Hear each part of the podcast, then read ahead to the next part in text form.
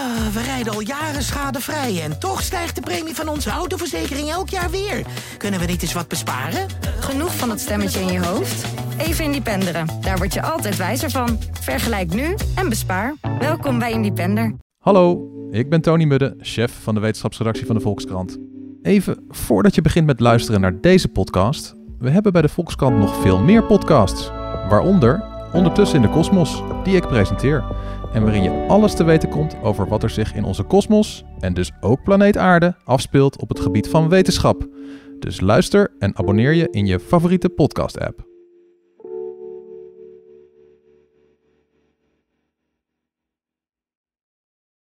Hallo, mijn naam is Gijs Groenteman. Ik zit niet in een archiefkast op de redactie van de Volkskrant. Ik zit thuis onder de hoogslaper van mijn dochter. Eh, om een interview aan te kondigen dat ik gisteren heb gemaakt met een 26-jarige schrijfster. Eh, ze is ook columniste, maar ze heeft nu haar debuutroman net uitgebracht. Eh, nou, ik vond het een overdonderend boek. Heel grappig, heel direct, super autobiografisch. Althans, zo komt het over. En ja, interessant. Nou, ze is dus schrijfster. Ze is gek op voetballen. En nog op eh, allerlei andere dingen. Eh, ze beschrijft eh, in dit boek ja, nou, van alles, maar sowieso de geschiedenis van alle relaties die ze heeft gehad de afgelopen jaren en hoe dat ging en hoe dat allemaal was.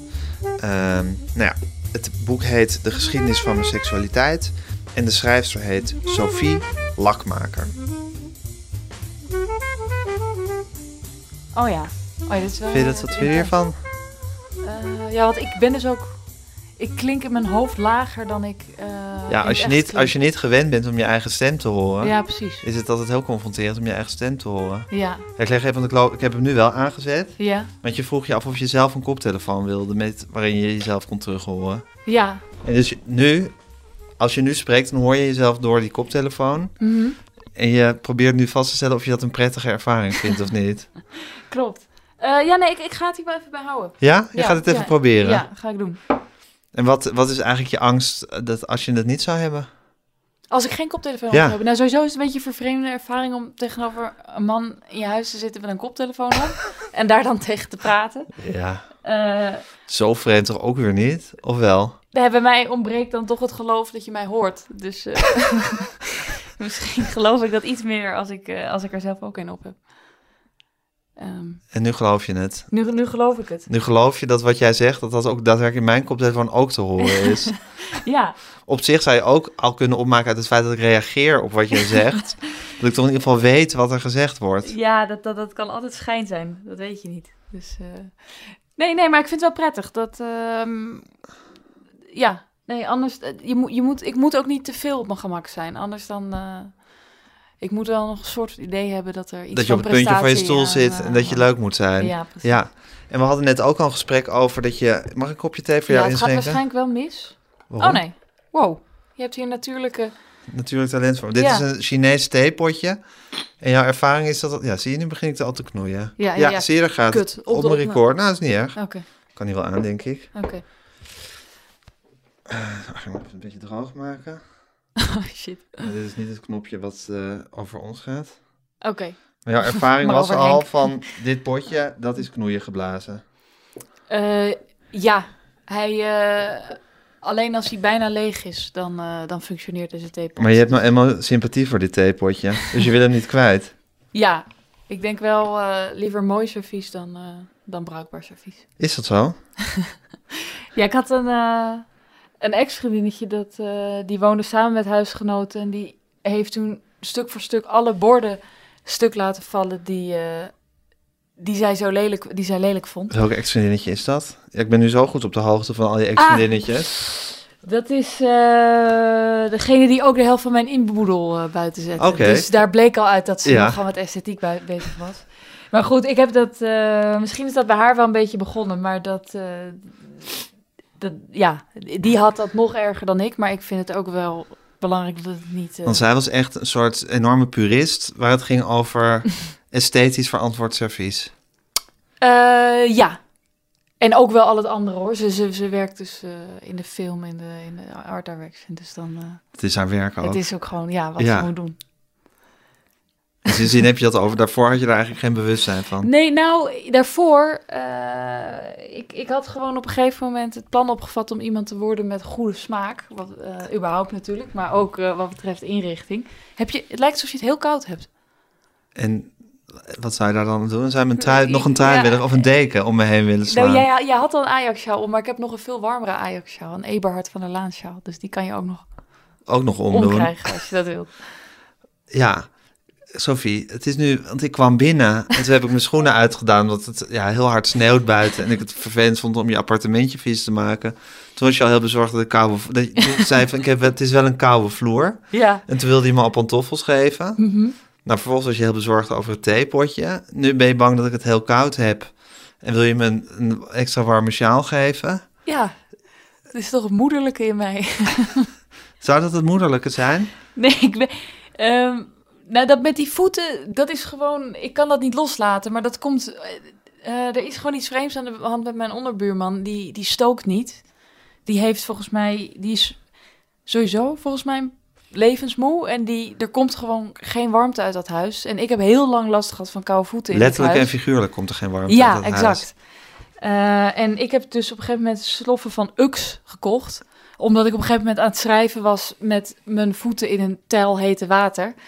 Eh dacht oké, dan mag ik er wel flink wat geld tegenaan gooien voor sloffen.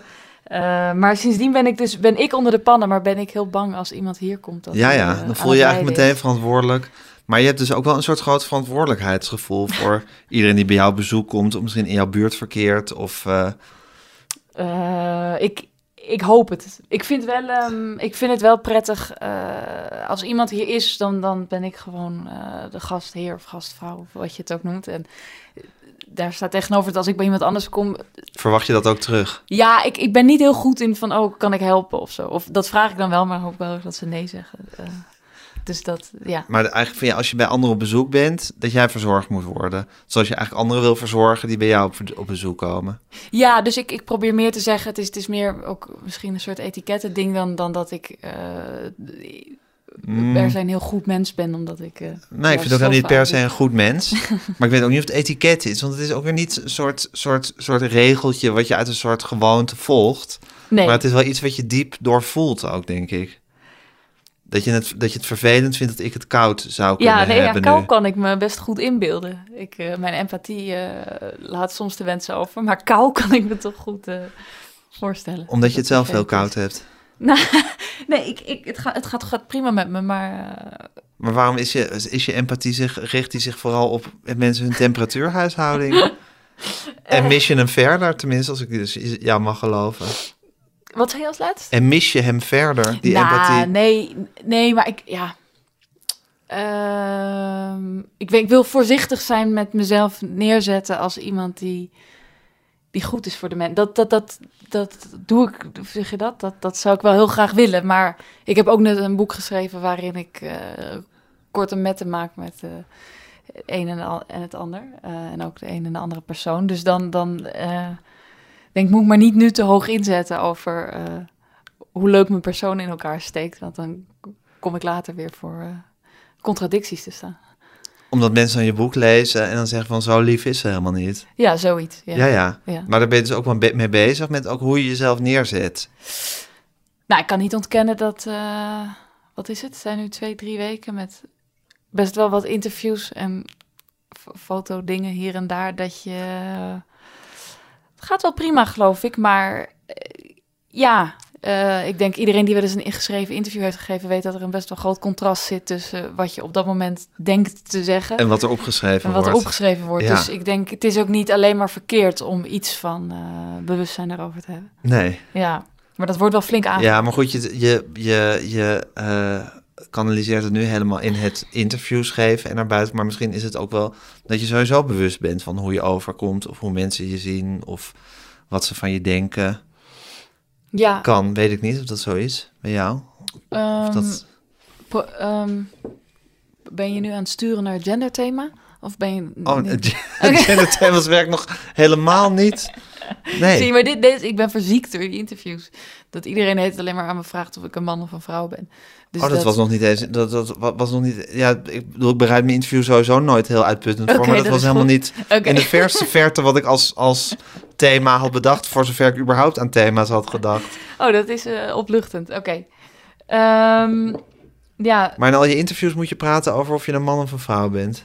Nou, het, of is, voelt. het is wel merkwaardig dat... ehm, goed, je kan zeggen dat ik het over mezelf heb afgeroepen... door de, mijn boek De geschiedenis van mijn seksualiteit te noemen. Maar ehm, de mensen die me interviewen hebben het boek vaak ook gelezen... en zouden in principe kunnen weten dat de hoeveelheid seks die erin zit... toch eh, te reduceren valt tot twee, drie pagina's. En dat uiteraard het, het, het thema wel wat breder over het boek verspreid zit. Maar ik vind liefde Maar- en seks zijn wel belangrijke thema's in je boek. Nee, dat klopt ook wel. Maar ik zie je gewoon als een lesbische vrouw. Kan dat? Dat kan, ja. Dat, ehm, dat, ehm, nee, de, in de, ja, god, ja, dit, maar dit is het probleem. Nu doe, nu doe, zeg maar. je Doe ik ook iets fout of niet? Nee, nee, nee, jij doet helemaal niks fout, maar ik begin er dus nu zelf over. Mm, Maar je nee, verziekt het zelf nu ja, eigenlijk. ja, precies. Oké, maar ik vroeg dus of je veel bezig was met hoe je op anderen overkomt. Ja. Waarbij ik dus zelf op geen enkele manier je gender, Nou, oké, wat dan, dan- ook, in dan- gedachten had. Maar meer van, vindt hij of zij me aardig? Denkt hij of zij dat ik met hem meeleef of niet? Eh, kom ik bot over of kom ik leuk over?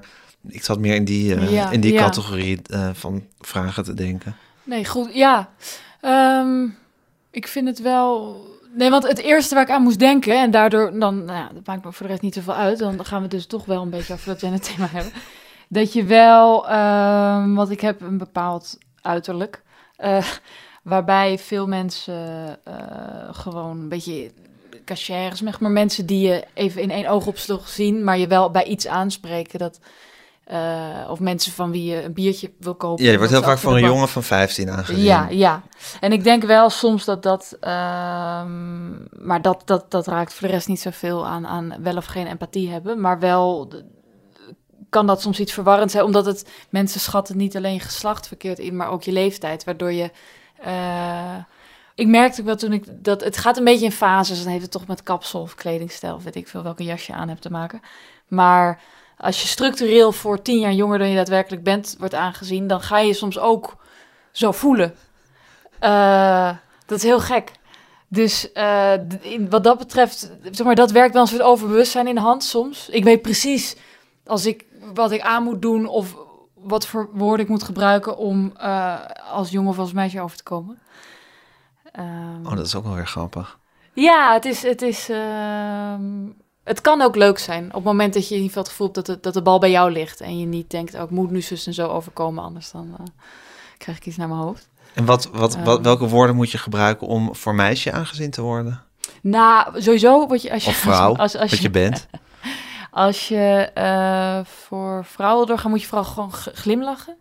Dat is echt maar. En dus niet glimlachen werkt ook weer eh, goed de andere kant op. Ja.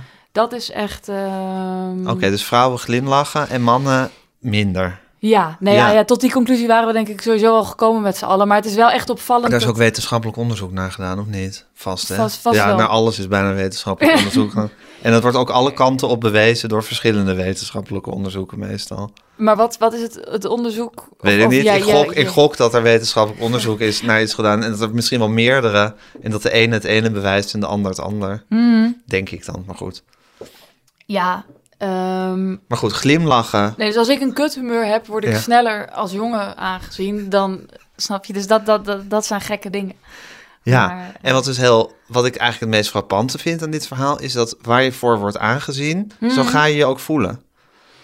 Ja, nou ja, eh, dat wou ik net nog wel zeggen. Ik voel me wel. eh, dat is met name als het om die leeftijd gaat. Want ik voel me denk ik wel best wel jongensachtig misschien. Wat, wat, eh, wat eh, nou ja, dat is weer een ander thema. Maar misschien, zeg maar, als jij nu zegt ik zie je als lesbische vrouw, dan zou best goed kunnen dat dat op een gegeven moment weer iets, anders wordt. Iets meer richting het mannelijke. Maar ehm, ik merkte vooral wat betreft die leeftijd. Ik ben natuurlijk wel 15 geweest. Dus ik weet hoe dat voelt. Dus als mensen mij als 15 eh, beschouwen, dan. Ja, dan ja, ik, ik zou even na moeten denken wat dat dan concreet is. Niet dat ik dan opeens weer pukkels om mijn voorhoofd voel zitten of zo. Maar er, er is iets, ehm, iets, iets ja, nog jongers dan je bent, dat je voelt terugkomen of zo. Ja, precies. En dat is, maar dat is dus grappig, dat dus de, je omgeving en hoe je omgeving je ziet. Kijk hoe voorzichtig ik nu schenk, Sophie. Ja, dit is... Hoe dit snel is ik leer. top, Ja. En je hebt ook een heel keurig onderzettertje voor dit, voor dit theepotje. Die is ook best stijlvol, toch? Heel stijl, maar ik vind sowieso het feit dat je onderzetters hebt. ja, ik weet niet. Onderzetters zeggen toch ook iets over een mens? vind je niet? Eh, je probeert dat maar eens aan gender te komen. Nee. Nee, niet gender, maar Nee, gewoon nee, een intense grap. soort voorzichtigheid. Er Oh, zit ook zo. iets heel, iets heel netjes zit er in, in onderzetters hebben. Ehm, Ik zou van Ja. mijn leven geen je onderzetter... hebt geen onderzetters? Nee, absoluut. Nee. Maar hoe zit jouw ta- Want mijn tafel is al verracht en ik heb onderzetters. Ja, nou dan veracht je hem nog meer. Als hij toch al veracht is. En dingen zijn toch ook wel mooi als ze een beetje veracht zijn? Ja, maar dit is wel... eh, Ja, wat mij betreft wel leuker als dingen per ongeluk stuk gaan. En niet dat je gewoon willens en Ja. wetens je tafel in de vernieling. Nou, dat vind ik dus heel keurig. Ja. Ja, Eh, nee, ja. En ik vind het mooie voor, voor eh, de mensen thuis. Het zijn houten onderzetters met een mooie tint, vind ik. Dus, Ja. eh, dus je houdt van deze onderzetters. ja. En je vindt niet dat we eigenlijk onder ons kopje ook een onderzetter moeten zetten dan? Nou, dat doe ik zelf normaal gesproken wel, maar het, mijn inschatting was dat we waarschijnlijk best druk met het gesprek bezig zouden zijn, waardoor de thee nooit heel heet in het glas zou zitten. En het daardoor, Oh, Sophie, wat ben Ja. jij een waanzinnig bewust levend iemand. ja, Ja, je houdt je zoveel bezig met alles. ja, in ieder geval met de temperatuur van jouw tenen. De temperatuur van mijn tenen, de temperatuur van mijn hele lichaam, de temperatuur van de thee. Mhm. En of die heet zal zijn of niet, hoe druk we met het gesprek zullen zijn. toen we hier binnenkwamen hadden we het al even over Spotify en muziek. En toen zei, toen zei dat je nu fysieke cd's kocht, omdat Mm. je jezelf wilde afleren om al te makkelijk de hele tijd heel veel keuzes te hebben of zo met Spotify. Dat je het... Ja, eh, nou ik denk dat is wel waar denk ik meer mensen gaan herkennen dat Spotify dan suggereert van oh hier heb je laatst naar geluisterd, misschien wil je er weer naar luisteren. Ja, Ehm, en kijk, strikt genomen hebben zij natuurlijk soort van alle muziek, of bijna alle muziek. Dus theoretisch gezien kan je natuurlijk heel veel nieuwe muziek ontdekken. Maar bij mij komt er dus op neer dat, ik, dat er een paar nummers zijn van Boef, een paar van Drake. En die, die, die, die vormen dan de soundtrack van mijn leven. Ja. Ik, ik kan daar niet meer buiten denken. Ehm, en denk ik gewoon dus dat het, dat het goed is voor een mens om je iets langduriger op iets te concentreren. En dat het luisteren van een geheel album en niet alleen één nummer dat je lekker vindt, dat dat... ja maar nu, hadden we, nu, nu stond er hier muziek aan. Ja. En toen zei je van ja, ik zet hem uit. Dat moet sowieso, omdat we nu een opname doen. Maar ook omdat, er dus, omdat je één nummer de hele dag al op repeat had staan. Waarmee je dus je eigen zwakte die je met Spotify hebt... meteen zelf ook weer introduceert bij die zes door de hele dag naar hetzelfde nummer te gaan Ja, het luisteren. is een worsteling. Ik heb eh, niet eh, de pretentie dit, eh, dit gevecht al gewonnen te hebben. Nee. Ja. En vind je het leven een worsteling? Goeie vraag. Ehm, op dit moment denk ik niet. Maar mijn moeder zei wel eens over mensen... dat is een moeilijk levend iemand. Wat ik wel altijd een mooie formulering vond. Maar dan was ik dus wel weer als de dood dat ik hem... Dat jij dat, was? Dat ik dat was. Zij zei het niet over mij hoor. Maar Nee, maar, dat, maar die, je maakte een mental note. Of die bleef hangen, die opmerking. Toen dacht je, shit, misschien val ik ook wel in die categorie. Ja, en ehm, ik ben daar nog niet helemaal uit eh, of, dat, of dat zo is. Ehm, maar nee, ik denk, ik, ik heb een, een aantal toch wel een beetje ingrijpende jaren gehad. eh, of nou, ook dus onder andere door het overlijden van mijn moeder, maar ook wel andere dingen. Of ik zou. ik ben soms. Oké, dit, dit, dit moet je niet verkeerd begrijpen, maar het, het, het, zeg maar, als je zegt mijn moeder is overleden, dan, dan is dat een soort vrijbrief eh, natuurlijk om, om, ongelukkig te zijn. Dus Mhm. dat, dat, wat dat betreft is het, is het soms een dankbaar iets om te noemen, omdat je dan wel als een normaal iemand over kan komen. Want, want eh, ook normale mensen zijn ongelukkig Ja. door het overlijden van hun moeder. Maar ik was al. eh, er, er was wel het enige gerommel in mijn eh, mentale gezondheid voordat dat allemaal gebeurde. En eh, toen heb ik me wel even best wel zorgen gemaakt van hoe, hoe gaan we dit doen? Komende 60 jaar of eh, wat Ja. het- Maar ik word er Praktisch iemand die je bent. Dat ben je. Ja. Als je een probleem hebt, dan wil je dus oplossingen gaan verzinnen. Oh, ik, ja, Ja. praktisch.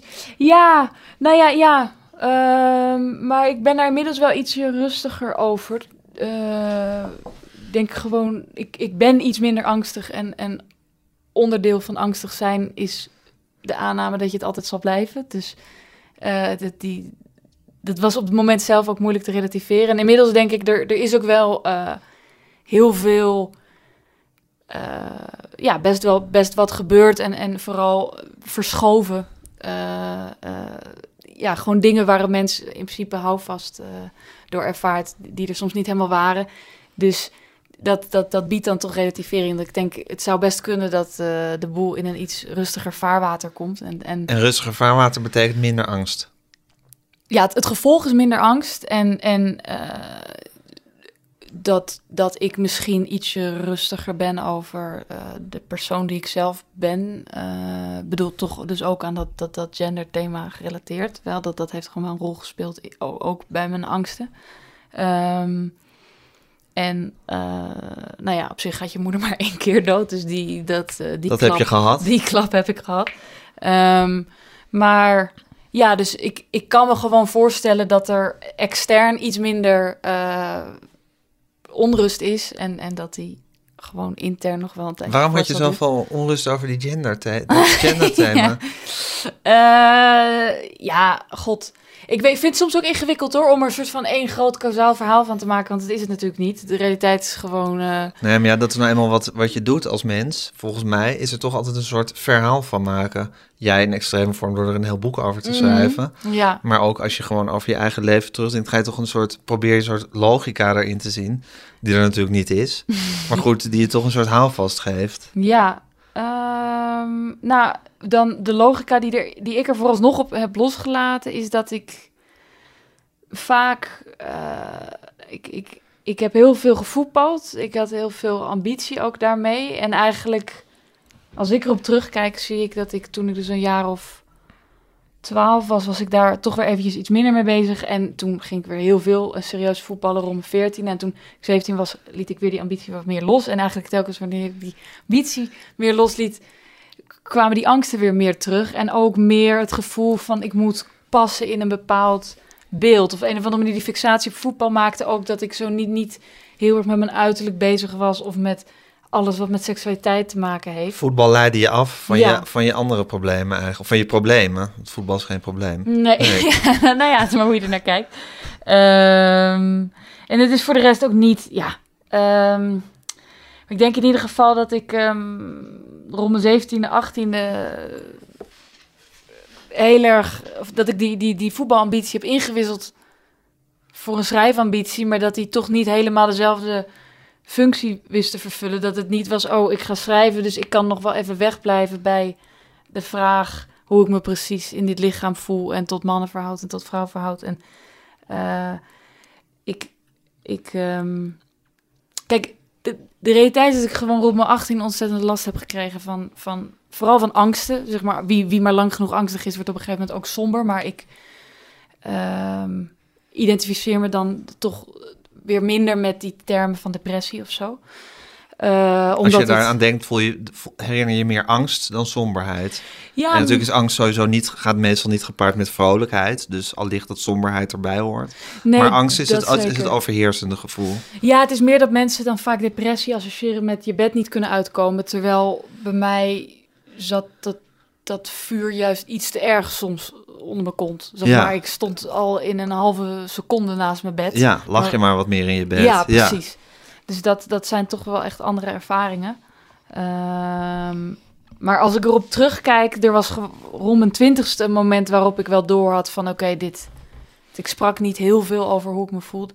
Dat ik me wel realiseerde van dit, dit gaat niet meer helemaal. Of dit gaat toch wel echt flink mis als dit nu niet eh, wat meer gedeeld wordt. En het is denk ik geen toeval dat rond eh, die zomer en de maanden daarna dat ik ehm, bleef wel heel angstig, maar er, er brak dus wel iets open doordat ik wat, wat meer eh, besprak met mijn moeder en andere mensen om me heen hoe ik me voelde. En dat ik toen ook eh, voor het eerst dacht, ja, maar moet ik niet eens een keer naar de trut of naar de een keer gay uitgaan en, en wat. Dus ik denk dat er een ietsje meer eerlijke blik naar mezelf ontstond en, en die, die had op van alles betrekking, maar onder andere wel op eh, iets meer seksualiteitsgerelateerde Ja. thema's. En, en het is wel een feit dat het naarmate ik dat ben gaan onderzoeken en wat meer ben, ja, wat beter ben gaan weten wie ik ben, dat opzicht dat ik me wel, eh, dat is zeker niet alles. Maar je bent Maar je iets relaxer gaan voelen Ja. toen in het leven. Ja, Ja. Maar komt ook door schrijven bijvoorbeeld. Ik bedoel, dat heeft denk ik minstens zo'n erg. Nou, eigenlijk is dat misschien wel hetzelfde soort van erkennen. Dat je Mm. A, bijvoorbeeld erkent dat je, eh, dat je op vrouwen verliefd wordt Hmm. en met ze naar bed wil. En dat je misschien dat je schrijver wil zijn, is misschien ook iets wat je moet erkennen en wat ook, wat ook wel enige moed eh, vergt. Ja. En eh, ja, ik denk dat ik best wel snel al het idee had dat ik dat, dat ik dat wil. Ja, maar het klopt wel dat dan op een gegeven moment als Ja, je kan dat natuurlijk ook heel pretentieus vinden, bijvoorbeeld, om te erkennen dat je schrijft. Ja, klopt. Bovendien weet je dan dat je, een, dat je ook wel weer een ingewikkeld leven tegemoet gaat. Ja, Waarin je je moet wijden aan het schrijven bijvoorbeeld. En waarin je niet, in principe niet heel veel geld zal gaan verdienen bijvoorbeeld. mhm. Ofwel, als je heel veel geluk hebt, maar het is net zoiets als loterij winnen. en bovendien moet, Ja. je, moet je jezelf dan op de pijnbank leggen ook een beetje. Nee, dat klopt. En het klopt ook wel dat ik, hoewel ik wel al vrij lang wist dat ik wilde schrijven, dat heel lang niet heb gezegd. Inderdaad, omdat ik dacht, ja, dan ben je zo iemand die zegt dat hij wil schrijven. Exact. Dat, daar, daar wordt ook niemand blij van. Ja, Ehm, nee, dus dat. ehm, maar ik, ik denk vanaf het moment dat het wat meer ging lukken, bood het me ook dat wat voetbal me bood. Namelijk dat ik gewoon schema's kon opstellen. En, zoals je dat eh, nou helemaal graag doet. Ja, zoals ik Ja. dat graag doe. En eh, ja, dat, dat vond ik toch wel heel prettig. Ik bedoel, daarvoor, ik, bedoel, ik was aan het studeren, dan, dan moet je natuurlijk ook dingen gedaan krijgen en dat soort dingen. Maar dit, ehm, ja, gewoon zo'n soort van ehm, alleenheerschappij over eh, de manier waarop je het doet en eh, hoe je de dingen afkrijgt. Ja, Wel en wat voor schema's ging je dan maken? Eh, ja, ja je, kan het, je kan het nu niet zien, het zit om, om de hoek, maar nee, op de, op mijn- hangt daar op de muur. Ja, daar hangt mijn, dat was mijn zomerschema. Ehm, met iedere dag in een andere kleur, omdat ik het wel een vrolijk schema wou maken, van wou maken. Eh, maar dus daar hangen en mijn, gewoon mijn werktijden voor bij de pizzeria waar ik werk. En ehm, de uren waarop ik schrijf, soms dus aan de hand van de uren waarop ik begin bij de pizzeria. Ja, En eh, nou ja, dit was toen de maatregelen nog wat soepeler waren. Dus er zitten ook wat dingen aan vast van eh, boksen en eh, voetballen en dat, dat soort... eh, dus het is eigenlijk een, een schema voor je hele leven. ja. Maar gecentreerd, ik bedoel, dat heb je omdat je wil kunnen schrijven. Ja, en omdat je wil weten wanneer je kan schrijven, hoe lang je kan schrijven. En ook wat je gedaan wil krijgen in die uren. Nee, dat, dat Pagina's of woorden. uit. Of... Nee, daar ben ik nooit zo mee bezig. Maar ik, ehm, ik geloof wel altijd heel erg in. ehm, ja, dat is eigenlijk toevallig. Ik zag het. Ik, ik had dit weekend. Ik had een stuk over Victor Fischer geschreven, Deense voetballer. En dat was. eh, ik kreeg een berichtje van een soort van mental coach van AZ. Die vond het een leuk stuk. En toen keek ik op zijn Instagram-pagina. En die had het toen ergens over eh, de onderkant van de ijsberg. Namelijk hoe, hoe een topsporter zichzelf verzorgt. Dat dat dan de, de bovenkant van de ijsberg. Dus de onderkant houdt in dat dat deel in het water ligt en dus niet zichtbaar is. De bovenkant is natuurlijk gewoon de training en, en, en et cetera. Maar de onderkant is eh, de, de- hoe heet het? Het eten dat je eet, de uren dat je slaapt, dat soort dingen. De pilletjes van je vrouw die je neemt of Jezus, ja. Eh, ja, klopt. Eh, maar dat is toch wel ehm, ook een soort van zienswijze die ik toepas op, op schrijven. Dat ik heel erg geloof dat het ontzettend belangrijk is. eh, laat maar zeggen dat ik weet wat mijn uren zijn bij de pizzabakkers.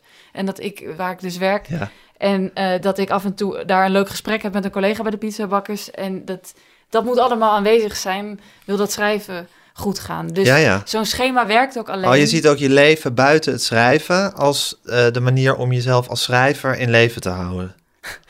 Ja, nou ja, heel poëtisch geformuleerd. Ja meer, meer praktisch geformuleerd denk ik gewoon dat je je goed moet voelen om goed te schrijven. Ja, en dat je ook gewoon een soort brandstof nodig hebt om te kunnen schrijven. Dus als jij de hele dag hier, s ochtends om half negen zou gaan zitten Ja, en s'avonds om zes uur eh, iets anders zou gaan doen en dan de hele dag schrijft, maar niet nog een soort leven daarbij zou hebben waarin je bij de pizzabakkers werkt en voetbalt en weet ik veel wat doet, Ja, dan zou je stil gaan staan. ja ik, heb je de Sims ooit gespeeld? Nou, niet heel actief, maar ik ben, ben op de hoogte van wat de Sims is. Ja, nee, dat, dat zijn dus, dat zijn, dan bestuur je dus poppetjes, maar die poppetjes hebben, onderaan zie je, die hebben allemaal balkjes. Dus dat is hygiëne, honger, maar ook sociaal, slaap, dat soort dingen. Wat je allemaal nodig hebt in het leven. Ja, en ik voel, ik heb ook wel eens dan, ja, dat je gewoon, dat ik weet, ik moet straks goed schrijven. Mijn sociale balkje begint oranje te worden. Ik bel nog even iemand. Sophie, je bent zo'n... Ja, ik zei altijd dat je een bewust levend iemand was, maar je, je, ja, je drijft het praktische in jouw leven echt tot het uiterste. Maar dit is toch ook, ehm, Wat iedereen Maar- doet? ja. Nee. Nou, ik niet in elk geval. maar waarom, kijk, ik bel mensen ook op uit interesse, laat dat duidelijk zijn. Maar, eh, Ja, maar eigenlijk het feit dat jij je leven eigenlijk ziet als iets met balkjes die rood zijn of oranje of geel of groen en die dan bijgesteld moeten worden. Dat, Ja. je, dat je je muziekconsumptie eh, verandert van digitaal naar, of nou, de cd's zijn ook digitaal, maar van Spotify naar cd's, omdat je Mhm. dan je, eigenlijk je eigen muziekconsumptie wil sturen. Nou, het feit dat je je tafel af wil rachen, maar alleen maar per ongeluk af wil rachen en niet expres af wil rachen. Ja, gewoon, bedoel, ja, je maakt schema's voor de dingen, voor het leven, om het leefbaar te houden. ja, Ja, Maar, nou, bedoel, eh, eh, what- whatever works. Eh Ja. mijn fav- is mijn favoriete Woody Allen titel. Ik bedoel, als het, als het, het is heel fantastisch dat je een manier hebt gevonden om het allemaal on- onder controle te houden. ja, het, is, het bedoelt, pakt niet per se slecht uit. Nee, het is jouw manier. Ja, En je hebt een manier gevonden, ja. blijkbaar. Ik bedoel, je bent niet verzopen erin, in het leven. Nee, en ik heb ook wel het gevoel dat er eh, nog wel hier en daar wat marges zijn. Of hoe zeg je dat? Eh, ruimtes zijn om... eh, Je hebt in je schema schema. ook wat Ja. uren waarin je, vrij, waarin je vrij mag werken. nu afwijken. Ja, nu mag ik even doen waar ik zin in heb op dat moment. ja, ja. Zijn die er ook niet? Zeker, maar ik schrijf sowieso niet zo heel lang. Of ik schrijf een beetje in korte spurts. Dus Ja, maar goed, je hebt dus pizzabakkers, je hebt voetballen, je hebt boksen, je hebt Ja. schrijven. En heb je dan ook een blok vrij? Eh, ja, nou, wat ik nu... Maar ik weet niet hoe jij dat... Wat ik daarvan vind? Ja. ja. nou zeg maar, dan zal ik zeggen wat ik ervan vind.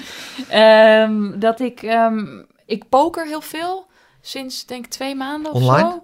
Nee, ja, maar het is een beetje triest. Het is niet dat ik dan met mensen over de wereld eh, dat voor geld aan het doen ben. Ik heb gewoon op spelen.nl heb je Governor of Poker. Mhm. En dan ben je een soort cowboy in Texas. En dan speel je tegen andere poppetjes. Dus het is, het- je speelt gewoon tegen de computer. Oh, Maar je kan wel makkelijk eh, gemiddeld moeilijk eh, Ja, ik kiezen. Ik speel wel moeilijk. Ja, maar ehm, dat, dat vind ik dus heel ontspannend. ja. Omdat je hebt wel iets van aandacht ervoor nodig. Ehm, En heb je dat dan ook in je schema? Dat je mag pokeren? Nee, nee, nee. nee. Dat, dat, dat zijn gewoon... eh, nee, nee, ja, nee. maar goed, er zijn dus blokken in je schema waarin je niet hoeft te boksen, voetballen, schrijven, bij de pizzabakkers hoeft te werken. Zeker, ja. En daar mag je in pokeren als je dan zin hebt om te pokeren. ja, ja, ja. ja. ja. Nee, dat, dat, is heel prettig. Ja. Maar goed, eh, dit is dus allemaal om de chaos eh, te bestrijden. In zekere zin, ja. Ja. En op een gegeven moment erkende je aan jezelf, eh, zoals je ook erkende dat je naar de trut wilde, Ja, erkende je ook dat je schrijver wilde zijn. ja. Ik denk... De trut is ehm, een lesbisch eh, café, of, hoe noem je dat? Ja, Maar- dus de, de ondertitel is voor potten en flikkers. ja, precies. Ja. ik dacht dat Ehm, het wel pot... pot, pot eh, Nee, ben je, ben je nooit geweest? Nee, ben nooit geweest. Eh, nee, nee, er zijn Oké, het is meer, alles. meer mannen vaak dan vrouwen, zoals in iedere gay eh horecagelegenheid. Hoe komt dat? Dat is een heel goede vraag. Ehm, dat, is, dat is lastig om te zeggen, want je komt snel bij stereotypen uit over wat eh, homo's zijn en wat lesbiennes zijn. Namelijk lesbiennes aan het Netflixen zijn en, en homo's eh de trut naar de tering gaan. Ja, En ik- klopt dat stereotype? Nou, ik ken wel lesbiennes die Netflixen. Meer dan dat ik homo's ken die naar de tering gaan. Maar ik, ik, ik ehm, ja, het is lastig. Eh, er, er zal wel zoiets aan de hand zijn, maar de vraag is altijd wat er eerder was, het beeld of de werkelijkheid. Dus dat, ehm, ehm, Ja, nee, ik weet het niet. Ik denk wel dat op zich de, de, de trut meer verdient aan de vrouwen. Want die hebben altijd een soort van zes en een half uur nodig eh, om in te drinken. En elkaar dan pas eindelijk eh, op de bek te pakken.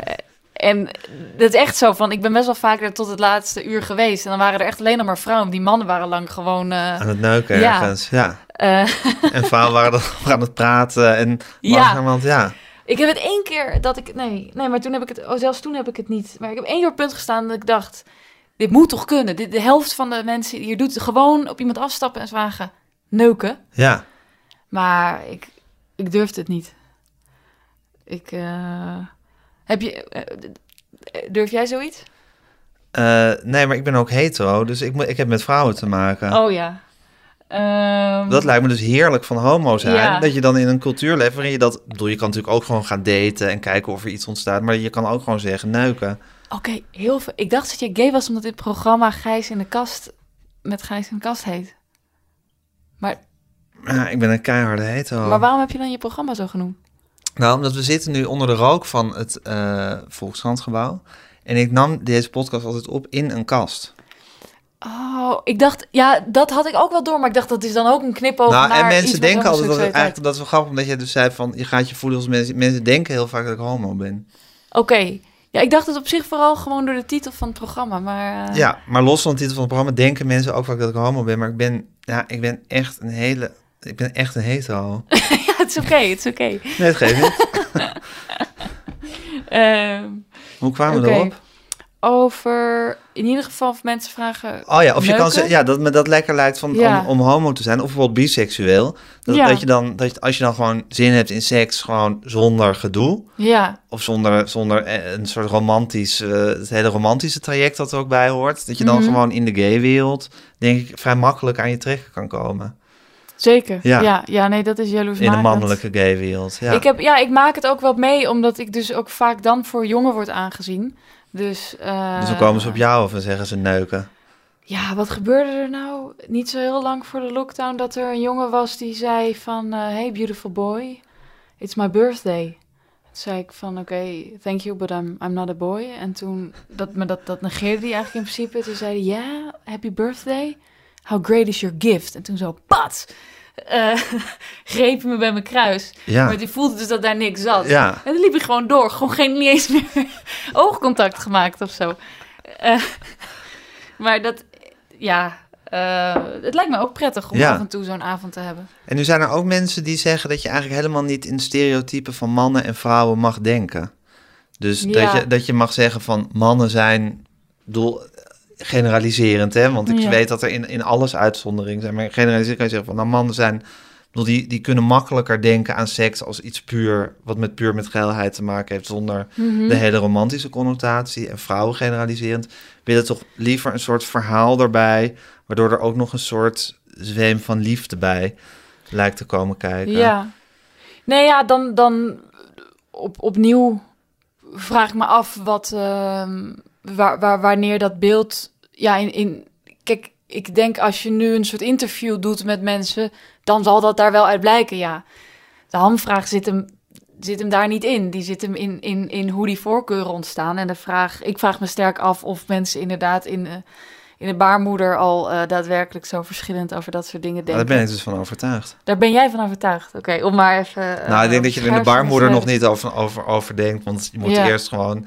Je seksuele gevoel moet eerst tot leven zijn gewekt. Ja, Ja, maar ik denk het hele feit dat die gay zien... Dat die mannelijke gay zien zo is... En de vrouwelijke gay zien weer heel anders is. ja. Dat het even... Wat ga je nu doen? ja, een soort amandeldrankje. Je gaat nu alcohol drinken. Ja, ik ga nu alcohol drinken. Oké. ja. Nou, het is ehm, half vier, dus eh, waarom niet?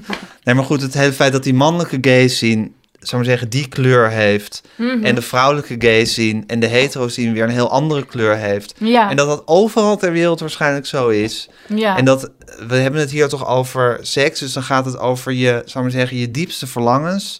Eigenlijk eh, helemaal los, losgeweekt van wat er, wat er redelijk is of wat er van je verwacht wordt. Of wat er, ik denk van, ja, dan, dan, dan moet dat toch iets zijn wat diep in, in die Eh. soort zit. In de mannelijke soort of in de vrouwelijke soort. En niet iets wat, wat helemaal cultureel bepaald is. Of hoe we nou eenmaal opgevoed zijn of weet ik veel wat.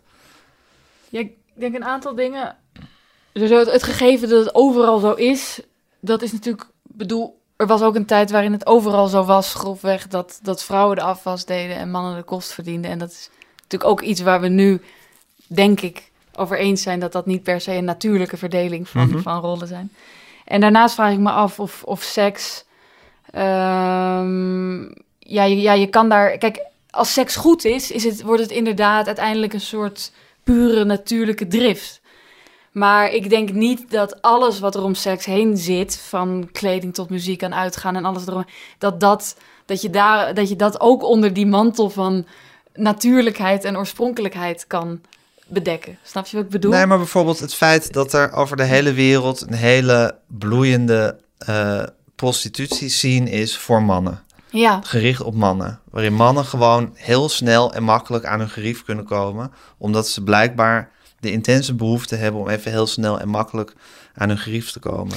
nou ja, En dat die er voor vrouwen niet is. ja. Die maar jij denkt niet dat dat, dat, dat, dat, Nee, dat ik denk iets dat... te maken heeft met de manier waarop wrouwen, eh, zeg maar, duizenden jaren lang Nee. zijn neergezet als Maar- passieve nee, ik ben, nee, ik ben ervan overtuigd dat dat iets is omdat vrouwen een, een eh eh, grosso modo, nogmaals met uitzonderingen en alles, Ja, maar een, eh, een andere seksuele behoefte hebben. Of dat, dat hun seksuele behoefte iets anders ingekleed moet worden. Dat, er, dat, dat vrouwen gewoon minder de behoefte hebben om voor 50 euro ergens even heel snel klaargevingerd of weet ik veel wat te worden.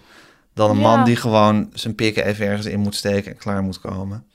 nou, ik, ik vind het wel leuk dat je dit... eh, de mensen die ik tot nu toe sprak naar aanleiding van dit boek, die... die eh, Die behandelen me als een soort queere profeet. Maar ik ben, ben, ben blij dat je... Ja, maar dit is ehm, natuurlijk heel erg de discussie die ik met, met woke mensen moet voeren. Ja, Omdat, je, omdat in, maar zeggen, in de woke gemeenschap het verboden is om te zeggen ja. dat dit een soort aangeboren gevoel Nee, maar is. kijk, weet je, het ding is... eh, en dan gaan ze dat, weer zeggen van ja, er is wetenschappelijk onderzoek dat bewijst dat mannen en vrouwen eigenlijk helemaal niet eh, verschillen. Je denkt dat ik dat Nou, nu ga zeggen? Nee, nee, nee, maar dat, Oh. dat, is, dat, dat is dan vaak het volgende Ja. wat er in een dis, in, hierover gezegd wordt. Nou ja, kijk, wat, wat ik heel erg geloof, ik denk dat wij dit alle twee niet weten. Dat is in principe wat er aan de hand is. En waar ik, waarom ik zeg, het maakt niet uit, is niet omdat ik eh 100% zeker weet dat het niet uitmaakt. Want ik, heb, ik ken ook mensen die trans zijn en die inderdaad eh, door testosteron iets makkelijker, sneller geil worden. Ik ken ook weer verhalen die dat ontkrachten. Maar ehm, waar ik heilig van overtuigd ben, is dat dit soort beelden wel, eh, dat, het, dat het rigide beelden zijn die voor heel veel mensen beperkend werken. Dus dat het wel, bij het feit dat we niet weten hoe het zit, ehm, ja, hoe zeg je dat nou? Dat, dat, dat zou ons. Ja, maar ik vind dat? het, het hele rigide feit om te ontkennen dat eh, mannen en vrouwen eh, iets anders gebouwd zijn, vind ik ook beperkend. Nou, wat ik, wat ik denk ik vooral bedoel, is dat ehm, wij voortdurend onderscheid maken op basis van dat verschil. En ik denk dat eh, ik ben de laatste die zegt dat we allemaal hetzelfde zijn. Maar ehm, Dus niemand is sowieso hetzelfde. Nee. Dat is sowieso een heel geruststellende gedachte. Eh, maar dat het denk ik echt eh, heel verfrissend zou zijn om. eh, dat is hartstikke moeilijk. Maar ehm, om iets meer het idee los te laten dat. want kijk, je kan wat het naar onderzoek over mannen en vrouwen gaan kijken. Maar zo- zolang je dat doet, blijf je ook in dat onderscheid, snap je? Ja. Dus ehm, ik, ik denk wel dat dat een soort van, hoe noem je dat, paradigma is waar we al een hele tijd in zitten. En het, het, Maar goed, we kwamen hierop omdat je zei van bij de truts verdienen ze minder geld aan eh, mannen dan aan vrouwen. Ja, terug- terug want, man- de want mannen gaan gewoon stappen op elkaar af en zeggen neuken en vertrekken dan om met elkaar te gaan neuken. Ja, Eh, terwijl vrouwen de hele avond eh, soort ja, moeten kletsen en een beetje versieren. En ja, dat hele traject tot ze eindelijk een keertje helemaal diep in de nacht elkaar te durven te gaan zoenen. ja, ja. Eh, eh, nou goed, hoe Maar dat, hoe dat zo is gekomen, het is ook misschien helemaal niet zo interessant. Ik denk dat het komt omdat ze anders zijn. Jij denkt dat, dat, dat dit door jarenlang soort stigmatiserende eh, ideeën over vrouwen is dat ze zo zijn geworden. Nou ja, want ik ben ook wel eens bijvoorbeeld in de church geweest. Daar heb je zo'n dark room. En toen had ik het er ehm, met, met wat vrouwen over. En eh, we waren het allemaal over eens hoe, hoe leuk het zou zijn. Iedereen dat zit in die darkroom. Alleen, we durfden het een soort van niet. En het is niet van, oh, ik ben niet eh, Geïnteresseerd. snel genoeg gel of ja, of wat dan ook. Maar het is gewoon angst. Want de rest doet het niet. En ik tref er alleen maar mannen aan. En eh, ja, bedoel, je, je kan nu natuurlijk zeggen... dit zijn precies die uitzondering, Ja, uitzonderlijke en dan denk, nee, dan denk ik, waarom, nee, ik denk, waarom is er geen darkroom voor vrouwen dan? Ik heb, ik heb een heilig geloof in de economie. Als daar, of in, weet ik veel, in financieel gewin. eh, Idem dito met prostitutie. Hmm. Ik denk, als er geld mee te verdienen zou zijn, dan zou het er zijn. Als er geld te verdienen zou zijn met vrouwelijke prostitutie, dus met, met, met rode, ra- rood verlichte ramen waar mannen in zouden staan, die voor jou voor 50 euro even klaar zouden kunnen maken, Mhm. of vrouwen, maar goed. Eh, Maar- Of als er geld zou te verdienen zijn met, met vrouwelijke darkrooms, dan zouden ze er zijn. Maar dit soort redenering waarbij alles wat niet bestaat of wat nog niet bestaat, er eh, om een reden niet is. Dus Als er markt voor zou zijn, zou het er zijn, denk ik. ja, maar er was ook een tijd lang geen internet. Het moest nog uitgevonden worden. Ja, dit, maar is- dit hoeft misschien- niet uitgevonden nou ja, te worden. zolang we de hele tijd eh, mannen zoals jij aan het woord houden, die zeggen dat het verschil tussen mannen en vrouwen heel groot is. Nee, helemaal niet. Nee, helemaal niet. Want ik denk, eh, Dan- ik, ik zeg, ri- richt, richt. Ik bedoel, waarom, heb jij, waarom is er geen vrouwelijke darkroom opgericht? Nou, omdat ik denk dat het eh, in dat opzicht heel erg zou helpen als er een nieuw soort toon of narratief ontstaat over vrouwelijke seksualiteit. Dat niet met passiviteit te maken heeft, maar met assertiviteit. En als ik met vrouwen praat, dan is dat gewoon het geval. Maar waarom richten jullie dan geen vrouwelijke darkroom op? Wat let je in godsnaam om een vrouwelijke darkroom op te richten? Nou, Ja, mannen zoals jij, alsof ik het wil verbieden. Alsof ik er ook maar iets tegen Nee, zou hebben als een vrouwelijke zeggen- darkroom zou zijn. je, je, je eh, door voortdurend een bepaald soort verschil te benadrukken, hou je dat hou, verschil nee, maar ook ik in hou stand. van het verschil tussen mannen en vrouwen. Ja, daarom hou je het ook in stand. Ja, maar ik ben er ook gek op. Daarom ben ik ook gek op vrouwen. Ik ben namelijk- namelijk stapel gek. Ik vind vrouwen fantastisch. Ja, nou, dan, dan vinden we elkaar in dat opzicht. Ehm, Ik vind ook het hele feit dat je heteroseksueel of, bi of biseksueel of lesbisch kan zijn of homoseksueel, alles, vind ik ook al het, eh, een, een bewijs van dat er, dat er een soort diep verschil is. Of dat, er, dat, er, dat, dat, dat, het, dat het verschil er is. Door waarom zou ik anders alleen maar op vrouwen vallen? ja, maar dit is dus precies, precies wat ik bedoel. Dat eh, het misschien wel niet langer nodig zou zijn om dat soort woorden te gebruiken als we iets intelligenter en genuanceerder over dit soort onderwerpen gaan nadenken. Want Want als je, nou, als je het eh, idee loslaat dat het verschil tussen man en vrouw het meest fundamentele verschil is, dan krijgt zo'n term als heteroseksualiteit ook minder belang, minder gewicht. Dus ja, je, dat, heeft voor mij helemaal geen, het, heeft, het heeft voor mij helemaal geen belang en gewicht. Dat denk ik wel. Waarom?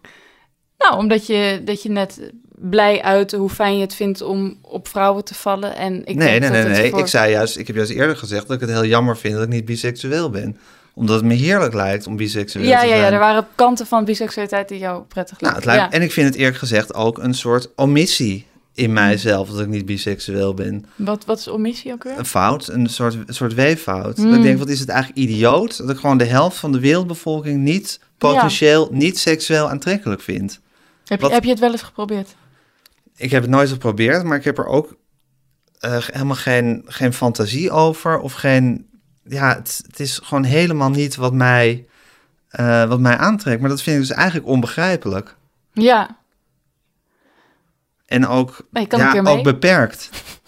Ja, nee, ik bedoel, ik ken, ik ken, ik bedoel, ik ken genoeg homo's en ik, heb, ik ben in, in, in, in gay scenes geweest. En ik bedoel, als ik ook maar, ook maar de vaagste interesse erin zou hebben, zou ik, zou ik met duizend mannen het gedaan kunnen hebben. Ja, nou, dat ja, weet ja. ik niet nu. Over, nu over, overschat ik mezelf misschien een beetje. Maar Ja. het is echt niet zo dat dat, dat, dat, dat, dat een ver weg wereld voor me is geweest Nee, nee, ooit. nee. Dus, maar ik, en ik denk wel van, jezus, wat, wat is dat nou dat ik dat, dat ik dat gewoon niet heb? Wat belachelijk. Mhm. Maar ik denk dat we het er twee over eens kunnen zijn als ik zeg dat heteroseksualiteit gewicht heeft of homoseksualiteit gewicht heeft. Daarmee bedoel ik het ook, want je betrekt nu Dat op heeft jezelf. voor jou denk ik meer gewicht dan voor mij. Nee, maar, Nou ja, jij, kijk, ik nee, maar voor dat- jou is het, is het dus een heel bepalend iets geweest. Toen je, maar goed, dat, is, dat, dat geef ik is- toe dat dat, dat dat een heel sterk cultureel ding is. Dat zou maar zeggen, heteroseksualiteit geen keuze is. Of daar hoef je nooit, hoef je je Hmm. nooit voor te verantwoorden. Of dat hoef je nooit voor uit de kast te komen. Ik hoef nooit officieel tegen iemand te gaan zeggen dat ik hetero ben. En Ja. jij hebt dat met, dus Maar daarom heb jij, als ik zo vrij mag zijn, misschien Ja. ook niet door wat voor bepalend effect heteroseksualiteit heeft op jouw identiteit. Omdat je er niet op wordt gewezen. Maar dat wil niet zeggen dat het alsnog een enorm leidend iets is in Ja. de manier waarop je ja, in de zin dat je gewoon in een, in, een, in een heteroseksueel ingerichte samenleving leeft. Ja, want anders dan is het net zoals, ja, alsof, alsof ik ben wit, alsof ik dan tegen iemand van kleur ga zeggen, ja, voor jou is de, dit hele huidskleurding eh, Nee, dat, waar- dat ben ik absoluut met je eens. Nee, dat ben ik absoluut met je eens. Maar ik bedoelde het anders, maar nu weet ik niet meer wat ik precies anders bedoelde. Nee, dat zal maar zeggen de, dat, dat, dat, dat de maatschappij vooralsnog ingericht is op hetero's. En dat je dus inderdaad niet op je achttiende uit de kast hoeft te komen als Mhm. hetero. Maar dat dat gewoon de standaard is. Mm, Dat is natuurlijk absoluut een feit. En dat is ook, dat is, dat is ook, dat is, dat is natuurlijk idioot ook eigenlijk. mhm. Ik bedoel, het feit dat jij, dat jij blijkbaar hebt moeten worstelen om, om, om te erkennen dat je naar de trut wilde, om daar je heil te gaan zoeken, dat is natuurlijk belachelijk eigenlijk. Ja, dat is merkwaardig. Ja, dat is heel merkwaardig. En ook eh, nou, zielig is meteen zo. Is, is- dan, dan doet het is meteen alsof je, ja, dat vind ik ook weer niet. Maar goed, dat, is, dat zou niet moeten. Nee, nee. Nou, jammer dat we het zoveel over gender hebben. Nee, nee, maar om eerlijk te zijn, ik, dit is denk ik waardevoller dan dat ik eh 40 minuten lang zeg eh, hoe ik denk dat het zit. Dat ik gewoon even zeg hoe ik denk dat het zit. Ja, dat heb jij net gedaan. Ja. En toen heb ik daar antwoord op gegeven. Ja. Maar dat Nee, maar het feit dus dat ik, dat, dat, eh, ik op vrouwen val en dat jij ook op vrouwen valt. En dat dat, dat dat op geen enkele manier volgens mij is omdat de maatschappij dat van me wil, maar echt omdat gewoon mijn seksuele ja, dat is fantasie ook absoluut niet wat ik probeer te is zeggen. dat ik, dat ik naar, Ja. naar vrouwen uitgaat. Ja, En niet naar mannen, hoe, hoe ideaal me dat ook zou lijken. Want het lijkt me echt, nou, dat, dan heb je gewoon weer veel meer en andere mogelijkheden. hm. Eh, dus ik geloof dat dat echt... Maar dat, dat bewijst voor mij al dat er gewoon... Dat, het, dat, dat, dat mannen en vrouwen toch ook verschillende wezens zijn. ja maar ik, ik denk... ehm, ja, goed. Ik, ik probeer vooral te zeggen... ehm, Kijk, wat je daar vervolgens voor conclusies uittrekt... is natuurlijk iets heel anders. Ja, het, het, ja, Als ik daarmee, daarna zou zeggen... en ik vind daarom dat vrouwen dit moeten... of dat vrouwen dat moeten... en dan, dan, dan, dan, Ik erken ook dat mannen en vrouwen verschillen. Ik erken denk ik dat het niet dat het verschil bijzonder groot is. En ik erken zeker niet dat vrouwen eh, per definitie een soort passieve seksualiteit moeten worden toegeschreven. Nee, dat geloof ik ook helemaal niet. Nee, maar je gelooft wel dat. Nee, maar bedoel, je kan ook een hele agressieve seksualiteit hebben die toch anders geconsumeerd wordt dan de meeste mannen hem consumeren. Als je dus het op een, in een heel mannelijke setting doet, waardoor die mannelijke gay scene zo, zo'n andere seksuele moraal heeft dan de hetero gay scene en de lesb of de hetero, hetero gay de hetero scene en de lesbische scene. Ja, ik, ik probeer denk ik meer te zeggen, we werken nu gewoon de hele tijd binnen die begrippen van eh, ja, man en vrouw. En dat er. Ehm, ja, goed. Soms is het ook lastig om dit gewoon zo uit te leggen. Ik had niet aan die amandeldrank moeten beginnen. Ja, die amandeldrank heeft alles verpest. Ja, ja, het grappige is, Sophie, ja. dat, je dat, jou, dat jouw stijl zo ontzettend grappig is. ja. Het is een heel grappig boek. Of en- dankjewel. Ja, ja. ja. En ook heel eh, laconiek. Ja. Je hebt je hebt natuurlijk een stijl waaruit, waar, waaruit eh, waar, waardoor je bijna kan denken van she don't give a shit of eh, Hm. dat, dat doet maar raak en dan ga je weer met die en dan met die en eh, haha en dat beschrijf je ook echt heel grappig. Terwijl dat zo eigenlijk zo is, zo laconiek ben je niet. Nee, ja. Of ook weer Dat wel. is een goed punt. Ehm, nee. Ja, ik denk inderdaad dat dat, dat, dat laconieke eh, zeer sterk een, een- dat dat heel erg een stijlding is. En niet per se een soort van de manier waarop ik leef, eh, eh, leef resoneert, zeg maar. Eh, maar het klopt wel dat ik, ehm, als het dan gaat om, dan ga je weer met die en dan weer met die, dat... ehm, het klopt wel dat ik maar wat deed, ja.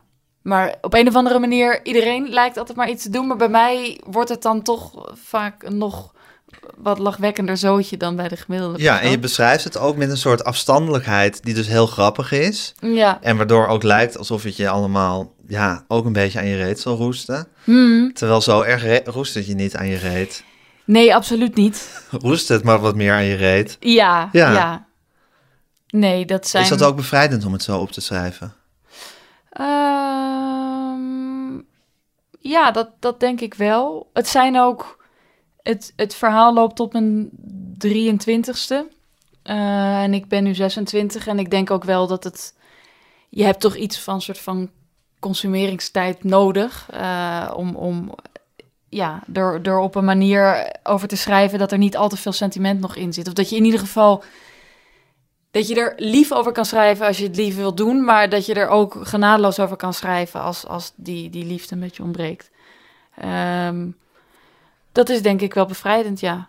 Gewoon iets, iets, iets. Vind je dat je genadeloos moet zijn Ehm, als je schrijft?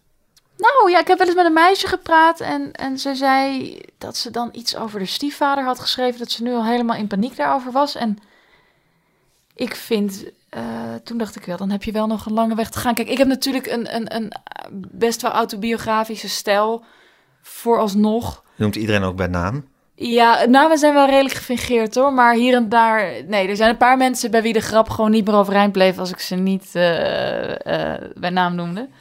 Die eh, heb ik nu ook in mijn inbox. Die mensen. Maar ehm, ehm, ja, ik, ik, Die zijn boos. ja, in, in sommige gevallen wel, ja. Maar ik denk, kijk, op het moment dat je wat meer Roald-Dahl-achtige verhalen schrijft, dan zijn dat keuzes waar je niet voor komt te staan. Maar Wat ik zijn Roald-Dahl-achtige verhalen? Nee, ja, ik bedoel wanneer het ehm, allemaal wat meer... Dit, dit zit heel dicht op de werkelijkheid. Eh, waar, wat natuurlijk niet wegneemt dat er ook behoorlijk wat fictie in zit. Ehm, maar ik vind dat je moet gewoon toch die, die stem of die stijl volgen die het beste ligt. En als dat jou dan voor de optie, zeg je dat, dwingt om keuzes te maken, vind ik wel... Tot nu toe vind ik heb ik altijd keuzes gemaakt ten behoeve van het schrijven en niet ten behoeve van mensen omheen of van mezelf in bepaalde opzichten. Hoort dat bij die keuze die je maakt om schrijver te zijn? Dat genadeloze. Ja, ik, ik, ik kan me niet ehm, voorstellen. Kijk, ik kan me wel voorstellen dat ik over tien jaar dit misschien net iets anders doe, maar misschien. Het, geval, ik zat hier laatst over na te denken, omdat ik dus in, in een paar dagen echt wel met heel veel mensen ruzie had gekregen over het boek. En dat ik dacht, waarom heb ik dit nou precies zo gedaan? Want er zijn ook wel gevallen waarin ik dingen net iets subtieler had kunnen opschrijven. En dat het, weet je wel, dat er gewoon een hele hoop narigheid was bespaard. Maar het kan ook zijn dat, het is natuurlijk mijn debuut, dat ik aan mezelf heb willen bewijzen van eh, dat het schrijven of, of de dat ik zo graag een ongecompromitteerd boek, compromisloos boek wou schrijven, dat ik in bepaalde opzichten misschien nog verder ben gegaan dan, dan nodig, als het ware. Ja, maar dat hoort ook weer bij dat bewust levende van jou. Dat als je vindt dat je iets doet, dat je het ook eh, overdenkt hoe je het wil doen. Mhm. En vindt dat je daarnaar moet leven. Dus Ja. je maakt een schema en daar ga je ook naar leven. Mhm. Je beslist dat je compromisloos bent en dan ben je ook compromisloos. Ja, ik vind het fijn dat je mijn leven zo eh, samenvat. Het is, eh Nou, dat het denk voelt voor ik. mij iets rommeliger, maar het kan, het kan, ja. Ehm, Nou ja, dit, ik bedoel eerlijk gezegd vind ik dit juist eh, de uiting van een heel rommelig leven. Omdat het juist een, een soort hele diepe poging is om orde te scheppen in de chaos. ja, Waarschijnlijk ligt daar zo'n soort heftig gevoelsleven onder, onder deze controledwang. Die je niet anders kan intomen dan door het gewoon door, door heel veel structuur te maken. Ja. Nou ja, en, en, en dat compromisloze... Ik, vooralsnog keek ik er alleen maar naar als dit is gewoon het boek dat ik eh, wilde schrijven en nu geschreven heb. En eh, het was nu laatst toen ik toch wat meer... Nou ja, bedoel, dat kan ik ook er wel eerlijk bij zeggen. Ik schrok wel echt van bepaalde dingen die ik teweeg had gebracht. Want de- kijk, laat ik het zo zeggen, er zijn een paar mensen die ik ook gewoon graag wilde kwetsen met mijn boek. Maar dat was toch een kleine 5% of zo. En eh, het, het, het, het grove, het, het merendeel had ik helemaal niet die intentie.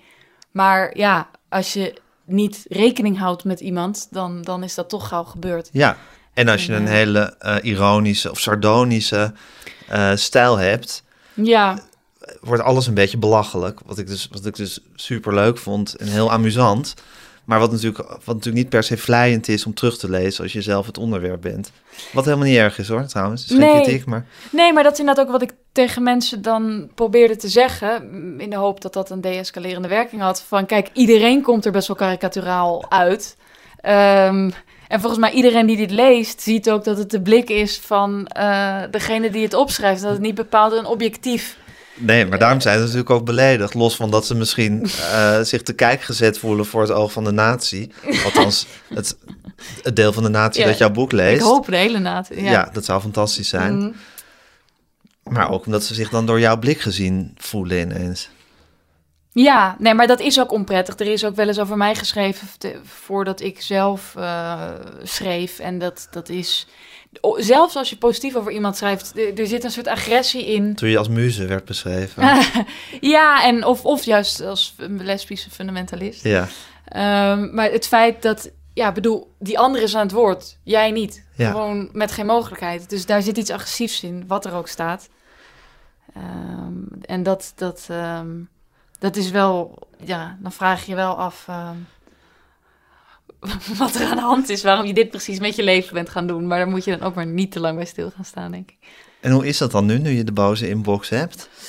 Ehm, voor een deel overigens ook een, een best lieve. Ik, ik had ook van bepaalde mensen kogelbrieven verwacht. En die stuurden dan niet zo Oh. heel, heel uh, Nou, weer meevallertje. Ja, ja. Ehm, nou, het was wel ingewikkeld omdat ik... eh, Er gebeurde heel veel met dus het boek dat uitkwam en een beetje media dingen. En dan ben je wat gestrester en is ook je incasseringsvermogen iets minder. Dus wacht, ik wil hiermee niet zeggen, ik ben niet die mensen terug gaan uitschelden of zo in mijn inbox. Maar het is wel je, ja, hoe noem je dat nou? Je tolerantiegrens Mhm. is eigenlijk aan het zakken, maar hij moet, Hoger zijn juist. ja, ja. Eh, dus het was Foutje wel... in de evolutie. Ja, foutje, nee. Ehm, dus, eh, maar goed, ik, ik, ik probeer het nu zo goed mogelijk te doen. Ehm, deze nazorg. En waarom moest je het schrijven, dat boek? Omdat je schrijver bent Eh, geworden? Dat had je besloten. Ja. En dat had je nodig, zoals je voetballen ook nodig hebt. Ja. En ik denk.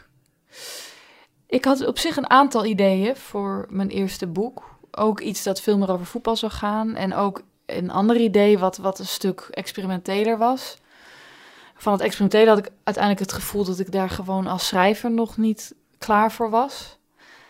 En eh, ik denk dat dat voetbalverhaal is ook wel zeker iets dat ik nog heel graag wil opschrijven. Maar dat dit misschien het meest prangende Mhm. verhaal was. En ook wel misschien het meest veelomvattende. Ik bedoel, voetbal is voor mij belangrijk geweest, maar dat is niet zoiets kernachtigs voor mij als... Nou, ja, dit is ongeveer de rest van mijn leven buiten voetbal, maar... eh, ja, snap je? Dus dit... dit ehm, En ik heb altijd wel een soort eh, fascinatie gehad voor... eh, Nou ja, sowieso voor debuten, maar ook wel autobiografische debuten. En, en waarom debuten zo vaak autobiografisch zijn. En ehm, Waarom is dat, Mijn- denk je? nou, ik had in ieder geval toen ik in de zesde moest je dan zo je lijst lezen, maar je moest ook een soort eigen thema opstellen en daarbinnen dan weer iets lezen. En ik had dus debuten. Ehm, en mijn, mijn these toen was dat de schrijver eerst zichzelf moet uitdrukken en daarmee eh, met het idee dat alles wat uitgedrukt op een bepaalde manier eh, eigenlijk vermoord is. Dus je moet eerst jezelf vermoorden en dan heb je als het ware jezelf Gehad. opgeheven. Ja, Ja. heb je zelf gehad en dan kan je je blik verruimen. In welke debuut had je gelezen? Ik had ehm Archibald Stroham van Harry Mulisch. Ik had alleen maar eh, witte mannen. Ehm, Waarom zeg Jan je dat erbij? Ik, ik eh, waarom zeg ik dat erbij? Ja, om, om blauwe maandagen had ik. Ehm, gewoon dat ik, dat ik heel lang...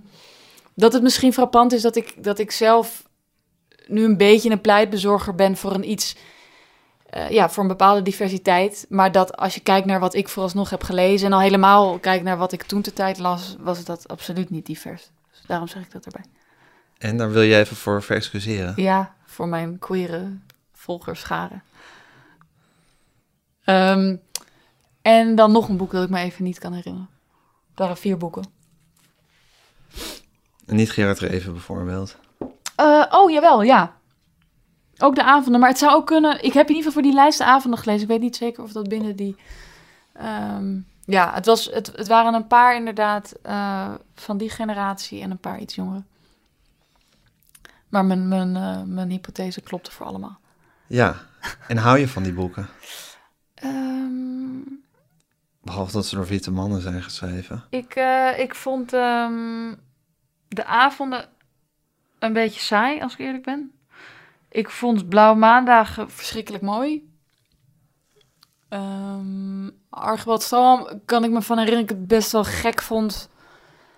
Ik, ik vond het toen wel, wel eh, prikkelend. En, en ik, ik, ik weet nog wel dat ik het met interesse las, maar het, het is me absoluut niet bijgebleven. Ik denk vooral van, van, van deze boeken, vooral eh, Blauwe Maandagen was wel, eh, ja, eh, ja, een bepaald soort eenzaamheid die, die, waarvan ik wel vind dat hij dat heel erg mooi heeft opgeschreven Mhm. en heel erg grappig heeft opgeschreven. Dus ja, Dus je dacht eigenlijk toen je dan schrijver ging worden, eh, of was, besloot had dat je dat was, en je Mhm. debuutroman ging schrijven, dacht je ook, wat moet mijn debuutroman zijn? Bedoel, je, je, bedoel, Ja. je dacht ook van, wat, wa- waar moet ik als eerste mee de wereld inkomen als schrijver? Ja, maar zo'n bewust proces. Kijk, je gaat natuurlijk ook gewoon schrijven. En, en, en, Ja, ja, de eh, enige die ik ken die dat zo bewust ook gedaan heeft, waarvan ik dat weet, is Quentin Tarantino. Die heel bewust was van wat moet mijn eerste film zijn en wat moet mijn tweede film zijn. En wat, die had ook echt een soort eh, schema voor zichzelf gemaakt Ja, van met welke films, eh, in welke volgorde hij wat voor films moest gaan eh, maken. ja nou ja, ik had, ik had dus eigenlijk drie ideeën. Dus ik had een, een kort verhaal geschreven dat heette De geschiedenis van mijn seksualiteit. En het eerste idee was De geschiedenis van mijn seksualiteit XL. En dan had je dat voetbalidee en dat iets meer Ja. fragmentarische idee. En er was wel een moment, hoe dat precies is gegaan, weet ik niet. Maar dat ik voelde van de geschiedenis van mijn seksualiteit XL Dat is de eerste. ja. Ja. Maar ik, ik ben nog steeds ervan overtuigd, dat voetbalboek wil ik nu schrijven. Ja, en maar dat is dan ook je tweede. Ja. Ehm, maar dat ik, dat ik erachter kwam van de, de geschiedenis van mijn seksualiteit moet het zijn, dat kwam wel gewoon door daadwerkelijk achter Word te zitten, dingen uit te proberen. En begrijp je, dat was niet alleen maar een proces in mijn eh, bovenkamer. Heeft het je iets geleerd over jezelf, dat schrijven van het boek? Door die genadeloosheid die je dus aan de dag moest leggen en het, en het, en het, en het nou, dat zijn mijn woorden, maar het schaamteloos autobiografische. Ja, nou ja, kijk, ik denk dat genadeloze en het schaamteloze, dat... eh, nou, ik, ik had dus wel... Het is, het is natuurlijk een, een ander podium nu, een wat groter podium, maar tot die tijd schreef ik al een tijd columns voor De Groene en ik had dat verhaal gepubliceerd. Dus dat, die aanloop was er, denk ik, wel al. Ehm, ja, eigenlijk Ja, maar niks is zo'n marteling als een boek schrijven. Nee, ik vond het hartstikke leuk. Ja, ik bedoel, niks is zo leuk als een boek schrijven. Nee, maar goed, dan moet je toch dan moet je verder gaan. Of vond je dat Ja. eigenlijk wel meevallen?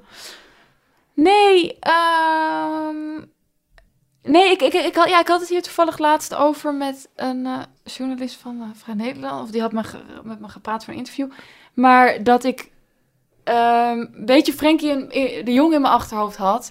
Die eh, heel gedurfd natuurlijk voetbalt. Maar volgens mij het verbijsterende van Frenkie de Jong is dat hij het, dat hij het blijft doen. Begrijp je? Zeg maar, iedereen herkent die manier van spelen wel. Maar we houden ermee op Ja. als het menens Niemand is. gaat staan zitten kappen in zijn eigen strafstopgebied. Exact, Ja. ja. Maar hij doet dat gewoon tegen Ja. Real Madrid. En ik denk dat dat, dat, dat wel iets, iets is wat ik af en toe in mijn achterhoofd had. Van je, je hebt het gedurfd, maar nu moet je het blijven durven. Ehm, dus dus dat, dat schoot inderdaad Ja, dus zo het iets over jezelf heeft geleerd, is het niet zozeer, eh zo zeggen, het psychologische portret wat je van jezelf hebt eh, Nee. geschetst, maar meer dat je dat, dat je het dat, dat het je gelukt is om gedurfd te blijven zijn, ook nu je nu het dit is. Ja, Ja, en dat je met slaapgebrek ook nog... Ik dacht altijd... Ik had slaapproblemen. Ik dacht, ik kan pas een boek schrijven als die problemen... als je kan slapen. Ja, en, en ik, ik slaap gelukkig beter hoor inmiddels. Maar ik ben er ook achter gekomen dat het schrijven wel ging. Ook al had ik maar een paar uur slaap achter kiezen. Dus dat was een, een, een concrete, maar ook fijne Ja. eh, ontdekking. Ben je blij dat het er is nu, het boek, en dat je gewoon eh, verder kan? Mm, ja. Ja. Maar wat ik zei, ik meende het wel toen ik zei dat ik het echt leuk vond om te schrijven. Ja, dat Dus weet ik. is- Nee, Het is nee, niet... dat, dat is mij volstrekt duidelijk. Maar Ja. dat is lekker dat je nu je eerste hebt. Ja. En dan kan je nu door met de rest. Nee, ja, ik denk wat, dat het wel een grote luxe is. Kijk, als je tegen mensen zegt, ik schrijf, maar ze weten niet echt waar ze van... Dan, dan denken ze, oh, je bent werkloos. Zeg dat dan gewoon, weet je. En, eh, en in mijn geval denken ze, oh, je zit nog op de middelbare school. Of, de- ze hebben in ieder geval een idee dat in principe niet samenvalt met wat ik aan het doen ben. En ik denk wel dat, dat voor mijn opluchting is dat ik iets meer... eh, het woord schrijven blijft, eh, vind ik, vaak iets irritants hebben. Maar het, het is wel fijn dat... Ja, mijn, mijn beste vriendin werkt bij de Rabobank. Die zegt dan, ik werk bij de Rabobank. En dat, dat begrijpen mensen dan. En hopelijk kan ik nu ook iets meer zeggen. Dit is wat ik doe. Oké, dat is wat jij doet. Ja, maar het is natuurlijk ook zo dat je een these had over wat een debuutroman Ja. eh, is. Of wat veel debuut, bu- debuutromans zijn. Er zijn natuurlijk ook mensen die met hele andere eh, romans debuteren. Maar ja. voor veel mensen is, is, is dit genre de debuutroman. Dus je kan ook zeggen, dat heb je nu gedaan. En je hebt Mhm. het met verven gedaan. En het is gelukt en het is er. En nu ligt de wereld voor je open. Voor je oeuvre. Ja. Nee, dat, dat, het, het enige wat ik daar dan aan op te merken is dat de schrijvers die ik echt heel mooi vind schrijven vaak maar drie boeken hebben geschreven of zo. Dus daar, daarvoor knijp ik hem soms wel dat ik denk, Nou, die schrijvers die je net opnoemde sowieso al niet. nee, nee, dat is zo. Maar die, daar ben ik ook wel, eh, nee, maar bijvoorbeeld Salinger of zo. Die is op een gegeven moment in een soort Ja, berghutje gaan zitten. Dat is ook wel een heel uitzonderlijk geval. Ja, maar Wie zijn er nog meer? Wie, wie, wat, wie zijn nog meer grote schrijvers die maar drie boeken hebben geschreven? Neschio, ook niet als een gek bezig geweest. Eh, ik moet eerlijk zeggen, van Primo Levi weet ik eigenlijk niet zo heel goed. Of Die hebben best wel veel Die heeft geschreven. veel geschreven? Oké, oké. Nou ja, goed. Nee, dat, dat, dat komt vast wel goed. Dat komt wel goed. Ehm, maar het lijkt, lijkt me ook zo irritant om dan zo van... Oh, eh, dat, om zo'n soort van Woody Allen te worden, weet je wel? Dat je ieder jaar weer een nieuw... ehm, maar goed, Dat ik is ben... toch fantastisch? Nou, eh, ik, nu denk je dat ik me weer ga verontschuldigen voor mijn, voor mijn queere volgerscharen. Maar ik vind hem sowieso een beetje een griezel. Ehm, maar en ik vind dat hij al een paar, al, al iets van, van 15 jaar kutfilms maakt. Ja. Nou, om te beginnen, goed, over Woody en als griezel zijn we het oneens, maar dat maakt niet Mhm. uit. Maar ten tweede vind ik, A, dat iemand gewoon tot ver in zijn tachtigste doorgaat met, Nee, elk jaar, mooi. met elk jaar een film maken. En ik geef toe dat ze niet altijd goed zijn, maar volgens mij één op de zes, is nu even een, een wilde gok die ik doe, is nog altijd goed. Mhm. Ik vind dat fantastisch. Ik vind het ook geweldig dat je jezelf altijd, ook als je oud bent en het niveau misschien daalt en je niet meer de, de, de artistieke frisheid hebt van toen je 40 was of zo, dat je het gewoon blijft doen. Dat vind ik meesterlijk. Waarom moet het altijd goed zijn? En trouwens, ik vind, Nou. ik vind, ik vind ook een slechte Woody Allen film vind ik nog altijd meer, in, meer plezier beleven dan, dan, dan, dan bijna alle andere films die eruit. Omdat er altijd wel drie zinnen in zitten die leuk zijn. Ja, nou ja, ja, maar dat is wel misschien een verschil. Ik zou niet iemand willen worden die het... Weet je wel, dat je zo'n muzikant wordt die er vooral op, op, op het podium staat... omdat hij het zelf zo leuk vindt om op dat podium te staan. Omdat de ja. rest van het café, dan kan je alsjeblieft even het Ja, nou dat café is bij dit soort muzikanten va- vaak nog wel wat groter. Maar dat komt ook Mhm. omdat je 26 bent. En niet 47 zoals ik. Ja, Als je- wat, de- wat bedoel Nou, dat is net zoals Mick Jagger, die waarschijnlijk ook toen hij 26 zei, was, zei... Ik ga echt niet op mijn 40ste nog Satisfaction staan zingen. Oh, zo. Nou ja, ik bedoel, zie hem nu op zijn bijna 80ste. Ja, nee, maar dat, dat, dat vind en ik dat ook... vind ik ook. Ik vind het fantastisch dat je daar nooit mee ophoudt. Nee, maar ik bedoel ook helemaal niet dat ik vroeg wil stoppen. Ik bedoel alleen dat ehm, ik niet... Er is een bepaald soort dynamiek tussen, tussen leven en schrijven, denk ik... die je gewoon in de gaten moet houden. Dat je niet iemand wordt die alleen maar produceert... en intussen uit het oog verliest... dat je eh, misschien eh, eigenlijk heel weinig nieuwe... nou ja, even met een lelijke input krijgt... Ehm, ik geloof wel, dat zal vast niet voor iedereen gelden, maar voor mij wel geldt dat er een soort balans moet zijn tussen nieuwe, e- enerzijds ervaring, maar ook gewoon kennis en dat wat je deelt. En ik zou niet iemand willen worden die zo tevreden is met het label schrijver, dat ik dan ieder jaar iedereen lastig weer begint te vallen met een nieuwe publicatie. Ja. We zouden hier heel lang over discussiëren. Ik wil hier heel graag over 30 jaar nog een keer over spreken. goed. Dan ben ik 77, dan ben jij 56. Ja, Eh, dan, eh, nou, laten we elkaar dan weer zien. is goed, is goed. En dan, dan eh, kunnen we kijken of we het nog steeds over, over mannen en vrouwen hebben. Of over mensen met blauwe ogen of bruine ogen. Is dat misschien het, eh, het grote onderscheid dat gemaakt wordt. Oh ja, ja heel graag. Dankjewel, Sophie. Graag gedaan. Dit was Met Groenteman in het Nieuwe Normaal met Sophie Lakmaker. Mijn naam is Gijs Groenteman. Ik maakte deze podcast samen met Daan Hofstee. U kunt zich abonneren op alle mogelijke manieren. Eh, u kunt ons een mailtje sturen, podcasts.volkskrant.nl. Volg op Instagram, @metgroenteman. En geef ons vooral lekker veel sterretjes.